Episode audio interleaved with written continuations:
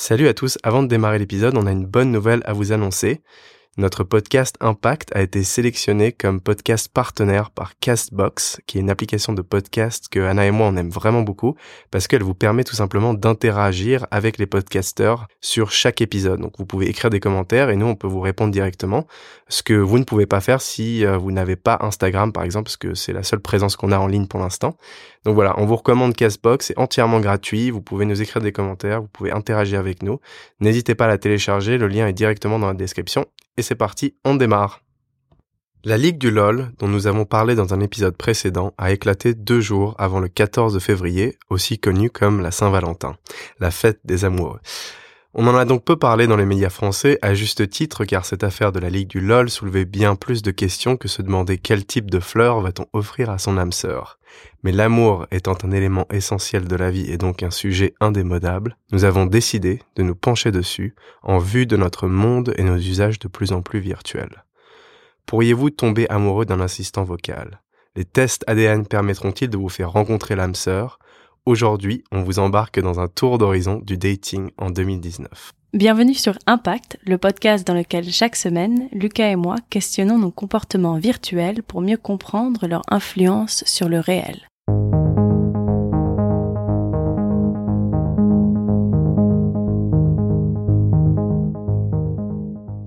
Alors, on va attaquer le, sujet avec ce que les Américains appellent le DNA dating. Et donc, que ça soit pour connaître ses origines ou pour savoir si son enfant va réussir à l'école, le business de l'ADN en général est vraiment en train d'exploser. Euh, et le monde du dating n'échappe évidemment pas à la tendance. Donc, on a par exemple l'application Ferramore. Euh, qui fait le pari d'un site de rencontre qui formerait des couples aux gènes contraires. Euh, l'application, se base sur un phénomène dont l'existence n'a pourtant jamais vraiment été prouvée par les humains, euh, qui sont les phéromones. Donc euh, d'après certaines études, lors d'une attirance physique entre deux individus, ces derniers relâchent des substances chimiques, dont les phéromones. Donc l'émission de ces substances est plus forte lorsque l'ADN des deux partenaires est différent.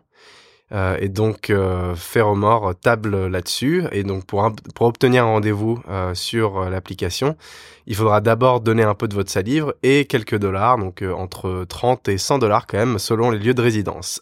Et en plus de l'aspect scientifique qui est quand même assez contestable, finalement, cette nouvelle méthode de rencontre pose quand même des problèmes au niveau de la sécurité des données personnelles. Et on en parle euh, depuis longtemps euh, sur, euh, sur les épisodes d'avant aussi. Et donc ces sites de rencontre sont souvent accusés de ne pas assez sécuriser toutes les informations privées dont ils disposent, comme Tinder l'avait été au début de l'année. Et si Ferramore dispose d'informations génétiques, on peut donc se demander si elle sera en mesure de les protéger. puis des, des données génétiques, c'est quand même quelque chose d'extrêmement personnel et puis qui donne quand même extrêmement, euh, enfin qui donne énormément d'informations sur euh, un individu. Oui, c'est un sujet qui est très intéressant et je pense qu'on l'abordera dans un épisode complet euh, dans le futur. Mais voilà, l'amour n'est-il que science? On vous laisse décider, mais nous, on pense clairement le contraire. Et donc en 2019, il ne sera pas question de swiper sur Tinder, mais plutôt de demander à Google Home ou Alexa de vous trouver votre match. Euh, par exemple, on a le site américain eHarmony qui a lancé sa skill sur Amazon Echo. Donc les utilisateurs peuvent demander à Alexa de sélectionner les meilleurs profils. Et en France, Mythic s'est aussi lancé dans le monde des enceintes connectées avec un, un coach de dating intelligent. C'est assez spécial. Donc se faire coacher par son assistant vocal, c'est une chose. Au Japon, on passe l'étape d'au-dessus, c'est-à-dire qu'une entreprise nommée Gatebox propose d'entretenir une relation affective avec son enceinte connectée. Euh, donc la version japonaise d'Amazon Echo ressemble à une petite machine à café euh, munie d'un grand cylindre de verre dans lequel apparaît un petit personnage féminin en hologramme. Euh, elle s'appelle Ikari Azuma et elle tient à la fois le rôle d'assistante virtuelle et de compagne de vie, ce qui est quand même un petit peu creepy. Alors on va maintenant passer au conscious dating. Alors je ne sais pas si vous l'avez remarqué, mais ça fait un moment que la grande tendance est au bien-être, au yoga, à la méditation, à la quête de soi en général. Euh, et donc il fallait peu de temps avant que ces tendances soient utilisées dans le monde du dating. Donc l'application Meet Mindful par exemple, permet de faire des rencontres autour de centres d'intérêt comme la méditation ou euh, même le mode de vie durable, carrément. Alors bon, tout cela peut paraître un peu futile, mais ce que je trouve intéressant ici, c'est qu'à l'inverse de Tinder où on a l'impression de faire ses courses à la vitesse grand V, swipant de gauche à droite, l'objectif du conscious dating est de prendre son temps et d'apprendre à vraiment connaître la personne. Donc voilà, c'est comme dans tous les autres aspects de la vie, je pense qu'il est plus intéressant de privilégier la qualité à la quantité. Et ça paraît très très raisonnable dans le cas des relations amoureuses. Bon, alors maintenant qu'on a couvert la phase du matchmaking, on va passer à celle du rendez-vous. Donc du rendez-vous, oui, mais pas autour d'un verre de vin nécessairement, euh, puisqu'on a une application qui s'appelle Lucid, euh, qui permet, elle, de rencontrer euh, des gens qui sont abstinents et qui proposent des activités et des lieux de rendez-vous qui sont sans alcool. C'est assez marrant comme concept. Pourquoi pas? Mais alors, que pensez-vous de Dater Size euh, Ce concept propose un speed dating sportif durant lequel les participants changent de place. Ça a l'air génial comme ça, mais attendez, euh, regardez ce que euh, le fondateur dit de cette application au lieu d'être assis sans savoir quoi dire, vous avez la possibilité de vraiment découvrir un partenaire potentiel. C'est une manière amusante de rencontrer de nouvelles personnes qui cherchent l'amour tout en faisant de l'exercice. Et au moins, vous êtes sûr d'avoir au moins un point commun, le fitness. Mais non, ça a l'air absolument génial, ça. c'est. c'est pas pour moi. Non, clairement pas. Non, je, ne sais pas qui est-ce qui a envie de brûler 700 calories tout en rencontrant quelqu'un en même temps. Je en plus, t'es couvert de sueur. Euh, généralement, t'es pas dans. Voilà, c'est ça, euh, tout rouge. Ouais, ouais, c'est très très bizarre comme concept. Mais à noter d'ailleurs que euh, le fondateur de cette app était déjà à l'origine d'un concept qui s'appelle Naked Fitness Classes. Donc oui, c'est tout simplement des cours de fitness totalement nus. Peut-être qu'ils pouvaient Peut-être qu'il pourrait conjuguer tout simplement ces deux idées-là. Hein Pourquoi pas? Ça donnerait quelque chose de très particulier à mon avis. Et, euh, et pour finir sur une petite touche d'humour, on va rester du côté euh, d'outre-Manche avec l'application Once. Et alors, vous le savez peut-être, mais le Brexit est prévu pour mars 2019, donc ça vient très vite. Et c'est pour ça que Once a lancé le service Adopte un Britannique, qui a pour objectif de permettre aux Britanniques de trouver l'amour dans l'Union européenne et ainsi d'échapper au Brexit. donc, euh, entre solutions ultra technologiques, déconnexion façon pleine conscience et culte d'un mode de vie sain, le monde du dating suit les grandes tendances de la société et ses paradoxes aussi. Et donc, en 2014, l'Américain moyen a passé 444 minutes par jour, c'est près de 7, euh, enfin 7 heures et demie, devant un écran, qu'il s'agisse d'un smartphone, d'une tablette ou de la télévision ou même d'un ordinateur. Euh, donc en fait, nous passons tellement de temps avec nos appareils numériques que nous avons tous plus ou moins développé finalement une, identité virtuelle. Et qui dit identité virtuelle dit aussi amour virtuel. Euh, donc c'est important de se poser la question, l'amour a-t-il vraiment changé avec l'essor de l'ère numérique? Et, euh, et, en fait, j'ai envie de vous parler d'un livre que, que Aziz Ansari a écrit, c'est un comédien et écrivain américain. Et le titre du livre, c'est Modern Romance. Et c'est vraiment une investigation sur l'amour euh, aujourd'hui dans l'ère numérique. Donc on a euh, des choses que, enfin, ça parle de Tinder, ça parle de Bumble, ça parle des photos. Par exemple, quelle photo de profil marche le mieux sur Tinder? Enfin, c'est vraiment une étude euh, très très profonde de l'amour dans l'ère numérique. Et en fait, ce qui est assez important de savoir, euh, c'est que les couples qui se sont rencontrés en ligne sont bien plus communs que vous ne le pensez sûrement. Euh, donc, il n'y a même pas besoin d'en avoir honte, il semblerait, aux États-Unis, puisque en 2005, entre 2005 et 2012, plus d'un tiers des couples qui se sont mariés aux États-Unis hein, se sont rencontrés via un site de rencontre en ligne. Donc la rencontre en ligne était tout simplement devenue le moyen le plus commun de rencontrer un conjoint, euh, prenant la tête devant le travail, les amis, l'école, les bars, enfin tout ce que vous voulez. Euh, et les écrans prennent donc de plus en plus de place dans nos rencontres, mais pas seulement car ils prennent aussi le devant de la scène quand il s'agit de séparation. Donc d'après un sondage qui a été réalisé en 2014 auprès de 2700 jeunes âgés de 18 à 30 ans, 56% ont déclaré avoir rompu avec leur partenaire via un écran, ce qui signifie qu'une minorité de ces personnes auraient rompu euh, euh, la relation face à face. Le texto était donc euh, de loin la méthode la plus populaire pour se séparer. C'est assez dingue ça. J'avoue que je crois que ça m'est ouais, je crois que ça m'est arrivé deux fois par message. Bah ouais, ouais, il est toujours, enfin c'est toujours plus difficile de le faire face à face. Hein. C'est sûr, mais c'est beaucoup plus honnête. C'est clair. Ces sites et applications de rencontres diverses et variées ne font pas que changer notre façon d'interagir avec nos partenaires, mais elle est aussi en train de changer notre façon d'appréhender l'amour et, euh, et surtout la recherche du grand amour. Euh, car il faut être réaliste, nous avons aujourd'hui presque trop le choix. Dans l'histoire de l'humanité, personne n'a jamais eu autant d'options romantiques que nous n'en avons actuellement. C'est une réalité. Je veux dire, on a des, millions de personnes juste au bout des doigts. Mais euh, plus d'options est-il réellement une bonne chose? En fait, non, car les recherches semblent montrer que trop d'options peuvent rendre le choix encore plus difficile. Et il est vrai que je remarque euh, que les jeunes urbains n'ont paradoxalement jamais été aussi seuls finalement. Le phénomène peut être expliqué par le fait que nous sommes devenus accros à la phase du coup de foudre et non celle d'amour durable. Donc Ansari, dans son livre, explique que l'amour a plusieurs étapes en fait. Et la première étape, bien sûr, c'est le coup de foudre et euh, c'est un moment de, passion intense qui dure entre 3 à 5 mois. Et puis presque immanquablement, on a la perte de ce dernier et c'est remplacé par une, femme, euh, par une phase d'amour qui est plus intime euh, mais moins stimulante de façon hormonale. Car en fait, je ne sais pas si vous le saviez, mais l'amour des premiers jours, c'est un peu comme de la cocaïne, car les addictions utilisent les mêmes voies neuronales que les sentiments amoureux. Donc c'est vraiment quand on est amoureux, c'est comme si c'était une drogue. Et, euh, et, les multiples outils que nous utilisons aujourd'hui nous permettent d'avoir accès à ce nouveau frisson tellement facilement que nous n'avons pas vraiment à nous remettre en question. Et, euh, et, on a surtout du mal à réellement faire des efforts pour qu'une relation dure plus longtemps que la phase de la passion. Et c'est peut-être plus simple pour nous de swiper euh, à la prochaine personne pour revivre un peu cet amour frissonnant des premiers jours à chaque fois finalement. Donc, euh, petit résumé de l'affaire, avoir trop d'options a tendance à nous rendre trop difficiles à satisfaire.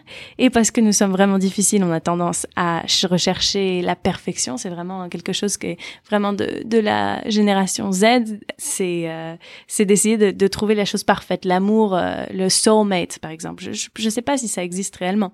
Et puis... l'âme sœur, ouais. Ouais, l'âme sœur, c'est ça. C'est trouver l'âme sœur. On est tellement obsédé par cette quête, en fait, que qu'il y a beaucoup de gens qui sont freinés par les petits défauts de certains qui finalement sont pas si euh, c'est des choses qui peuvent euh, qui, enfin qu'on pourrait apprendre à, à, apprivoiser chez les gens mais euh, mais du coup mais d'ailleurs cette quête du parfait mhm. elle se reflète à travers énormément d'autres environnements c'est-à-dire que c'est aussi la quête du voyage parfait la mhm. quête de la meilleure photo Instagram la quête de la meilleure série Netflix enfin on a beaucoup trop de choix tous les gens sont submergés par le nombre de choix dans tout secteur possible et imaginable, hein, tout simplement. Bah oui, c'est sûr. Euh, je veux dire, combien de fois vous vous êtes retrouvé euh, devant votre ordinateur à, browser sur Netflix, ne pas savoir quoi voir, et une heure plus tard, toujours pas décidé parce que vous voulez voir la meilleure série ou le meilleur. Parce que en fait, notre temps est devenu très euh, très coûteux finalement, parce qu'on a tellement, on peut être en activité tout le temps en fait, parce qu'on est tout le temps connecté avec notre ordinateur. Et du coup, je, pense qu'il y a cette sensation de, vraiment, il faut, avoir la meilleure chose parce que ça va durer euh, très peu de temps. Je sais pas si, si je m'explique. Euh, tu comprends ce que je veux dire, Lucas? Oui, bien sûr, c'est un espèce d'état d'esprit d'optimisation euh, dans n'importe quel domaine possible et imaginable. Et c'est d'ailleurs un article, il y a un article qui a été écrit sur BuzzFeed qui est que en anglais, mais qui s'appelle Gen Z, la génération burnout, mhm. il me semble, mhm. qui parlait justement de cette génération euh, dont tu fais partie et moi je fais à peine partie, on va dire, euh, qui dit que bah voilà, on, est submergé par le choix et on est constamment en quête d'optimisation personnelle. Et en fait, elle, elle, utilise donc celle qui a écrit l'article utilise des exemples assez euh, assez marrants, c'est-à-dire que il y a énormément de jeunes euh, quand ils passent à la vie adulte et qu'ils commencent à avoir un appartement et un métier, ils ont vraiment du mal à faire toutes les tâches administratives parce que ils ont l'impression que c'est une énorme perte de temps. C'est-à-dire que à la place de passer une heure à euh, voilà remplir des papiers administratifs par rapport à l'appartement, à la location, euh, etc. Et eh ben ils préfèrent prendre un, un, joli selfie Instagram euh, qui va leur récolter une centaine de likes et ça leur fait beaucoup plus plaisir et ça leur permet en plus de se construire personnellement bien plus que de remplir quelques feuilles administratives. Tu vois ce que je veux dire? Et ça c'est un problème que les générations précédentes n'avaient pas forcément. C'est-à-dire que les générations de nos parents par exemple avaient aucun problème à remplir ce genre de, de fichiers administratifs ou ce, genre de choses-là comme ça, parce que bah déjà à l'époque, c'était pas forcément optimisé par le digital, c'est-à-dire que maintenant le, digital et donc toutes les startups diverses et variées ont optimisé énormément de process qui prenaient beaucoup de temps et qui étaient, euh, on, va se l'avouer, assez inutiles. Euh, eh bien, en fait, eux, eux, ils avaient aucun souci à faire ça puisqu'il n'y avait pas vraiment d'autres solutions et que ça paraissait normal. Mais dorénavant, nous, on est toujours dans la recherche d'optimisation puisque tout ce qui nous est offert en tant que produit ou en tant que service est également optimisé. Mm. Tu vois ce que je veux dire? Oui, je vois tout à fait ce que tu veux dire. Et j'ai vécu quelque chose qui m'a fait assez peur l'autre jour. En fait, on a eu une coupure d'électricité qui a duré assez longtemps ici euh, dans mon île au Panama. Et c'était c'était le soir. Du coup, c'était pas comme si je pouvais aller à la plage ou, quoi que ce soit. je devais rester chez moi. Et en fait j'avais pas d'électricité donc j'avais pas de j'avais pas mon ordinateur j'avais j'avais pas de de j'avais mon téléphone avait plus de batterie. Et je me suis retrouvée là et, et j'étais euh, complètement démunie. Je savais pas quoi faire. Et c'est quand même dingue parce que c'était quatre heures de ma vie où j'aurais pu euh, me détendre lire un livre ou euh, je sais pas discuter avec quelqu'un quelque chose. Mais j'étais obsédée par l'idée que j'avais l'impression de ne servir à rien parce que je pouvais pas travailler parce que je pouvais pas faire ceci. Et c'est quelque chose qui m'a fait très peur et je me suis dit waouh je suis en fait, je suis quand même accro au téléphone et aux ordinateurs, malgré le fait que je passe euh, la plupart de mes journées à l'extérieur. Dès que je rentre à la maison, c'est je suis sur l'ordinateur en train de travailler ou euh, je suis en train de, de, monter un petit film. Enfin, je suis toujours connectée quand je suis chez moi. Et, euh, ouais, bien sûr, bien sûr, parce qu'au final, tous ces objets-là te connectent à des centaines ou même voire des, des milliers de personnes. Mm. Et on est des êtres humains, on a besoin d'être connectés aux autres. Et donc euh, toi d'ailleurs qui vis sur une île euh, qui est un, peu, euh, enfin c'est une petite île quoi, il n'y a pas énormément d'habitants là-bas et tu es un peu loin de tous tes amis que tu t'es fait, que ce soit aux États-Unis ou en Europe. Bah du coup je pense que le sentiment est encore plus exacerbé, c'est-à-dire que si t'as pas accès à Internet, t'as pas accès à, ces centaines de personnes à qui tu tiens. Mmh, mais j'aurais pu avoir une conversation avec quelqu'un autour de moi. Il y avait des gens, tu vois, c'était pas c'était juste, j'avais enfin, je, je, me suis mal, je me suis senti mal et euh, je pense que je suis en train d'essayer de, de m'éloigner un peu de, de la technologie permanente. Mais pour revenir à l'amour, euh, on sait que la perfection n'existe pas et du coup, je pense qu'on a vraiment un sentiment dans ma génération de, de se retrouver assez souvent seul. Euh, bon après tout ce dont j'ai parlé, c'est important de se souvenir que la majorité des études de ce livre de, de euh, Aziz Ansari ont été menées aux États-Unis. Donc je pense que peut-être la réalité de la France peut être un peu différente, mais il faut bien se l'avouer, on est quand même deux pays qui sont assez similaires euh, au niveau du développement et au niveau de l'utilisation des technologies. Mais euh, maintenant, une question qui est intéressante d'aborder par rapport à ce sujet, c'est est-ce qu'il n'y a pas moins de déterminisme pardon, social dans les rencontres en ligne ou au contraire, a-t-on plus tendance à ne fréquenter que des gens qui pensent comme nous et qui sont issus de la même classe sociale? Donc ça, c'est un vaste débat qui est très intéressant. Euh, je pense qu'il y a un biais certain dans l'utilisation des sites de rencontres parce qu'on a toujours accès à quelques informations au sujet de la personne que l'on souhaite rencontrer.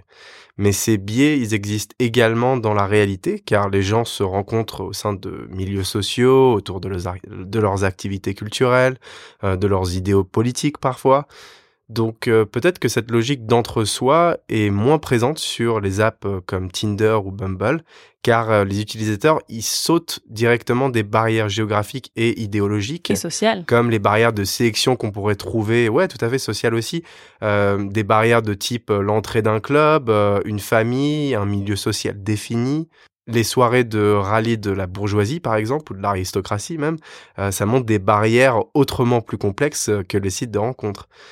Donc euh, je pense que ces sites en ligne, ils permettent plus de diversité et la possibilité de connexion avec des personnes avec qui théoriquement il serait assez difficile de rentrer en contact dans la vraie vie. Euh, après tout ça, ça dépend quand même des données utilisées par le site ou l'application que vous utilisez et son algorithme bien évidemment. Euh, donc Tinder par exemple, ce qui est assez intéressant, alors on peut cracher sur Tinder tant qu'on veut et on peut dire que c'est une app qui est très très superficielle. En attendant, ils utilisent un système de notation qui s'appelle Elo, euh, qui est la même méthode que celle utilisée pour calculer le niveau des compétences des joueurs d'échecs, qui est quand même très simple euh, en termes de, matchmaking comparé aux autres applications et autres sites. Donc c'est simple, c'est vous montez dans les rangs de l'algorithme en fonction du nombre de personnes qui like votre profil, mais ça c'est pondéré en fonction du profil de chaque personne qui vous a liké. Donc en gros, euh, pour expliquer ça un peu plus clairement, plus les utilisateurs qui vous like ont eux-mêmes été likés, plus vous montez dans l'algorithme. Euh, donc euh, comparé à, d'autres sites de rencontres qui eux sont beaucoup plus axés sur du matchmaking par rapport à des idéaux culturels, des idéaux politiques, euh, des localisations géographiques bien précises, des milieux sociaux, tout ça en fait ça saute avec Tinder. C'est-à-dire que oui effectivement c'est très axé sur le superficiel, voilà c'est à quoi vous ressemblez, à quoi ta tête ressemble, mais je pense que ça permet de rencontrer des gens qui sortent de votre propre milieu social et euh, bien plus que euh, dans la réalité, je pense, tout simplement. Bah, je suis absolument d'accord et moi j'ai absolument rien contre Tinder. Euh, et, euh, et au niveau personnel, d'ailleurs, j'ai rencontré mon copain sur Tinder. et il est colombien et je pense pas que je l'aurais rencontré dans la rue comme ça.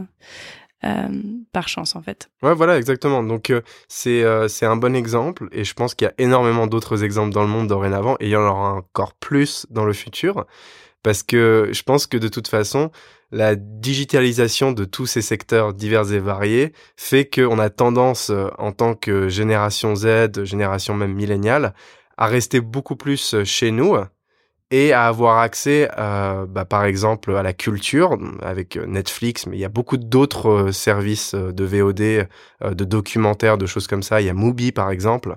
Euh, on, a, on a accès à énormément de choses depuis chez nous directement dorénavant. Et donc, euh, par exemple, j'avais lu quelques articles récemment qui disaient que les jeunes n'ont plus vraiment tendance à aller dans les bars ou dans les boîtes pour s'amuser avec leurs amis. Bah, en fait, ils font juste du euh, type Netflix and chill ou game and chill ou enfin quelque chose comme ça où en fait les amis viennent chez chez l'un ou chez l'autre, se rassemblent ensemble et ont accès à, à un monde culturel très très vaste directement depuis le canapé. Alors, est-ce que c'est triste? Est-ce que ça ne l'est pas, je, n'en sais rien pour être honnête, j'ai pas vraiment de jugement là-dessus.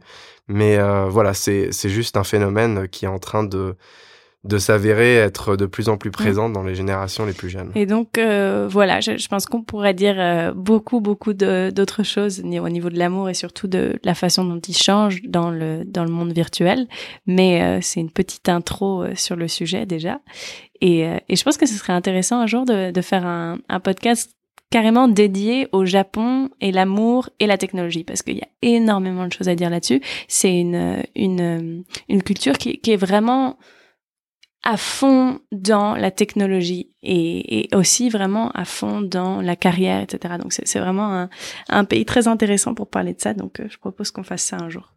Oui, bien sûr. En plus, tu en as l'expérience, toi, Anna, qui, euh, tu as vécu là-bas pendant quoi, un mois ou deux? Non, non, non. J'ai visité au Japon, mais euh, j'étais avec quelqu'un qui était à moitié japonais, donc euh, j'ai vraiment absorbé la culture japonaise. Oui, voilà. Bon, t'as quand même vécu avec un japonais pendant plus d'un an. Pendant donc deux ans.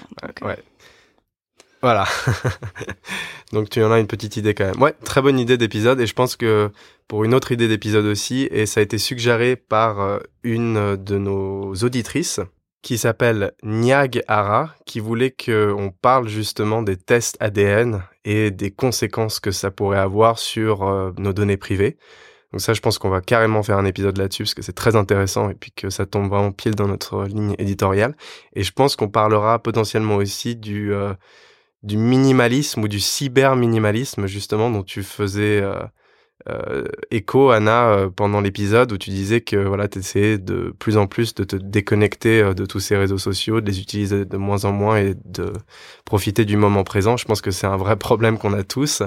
Et il y a un livre qui va sortir dans peu de temps par rapport à ça que je pense que je vais lire. Et du coup, on pourra peut-être potentiellement faire un épisode là-dessus aussi.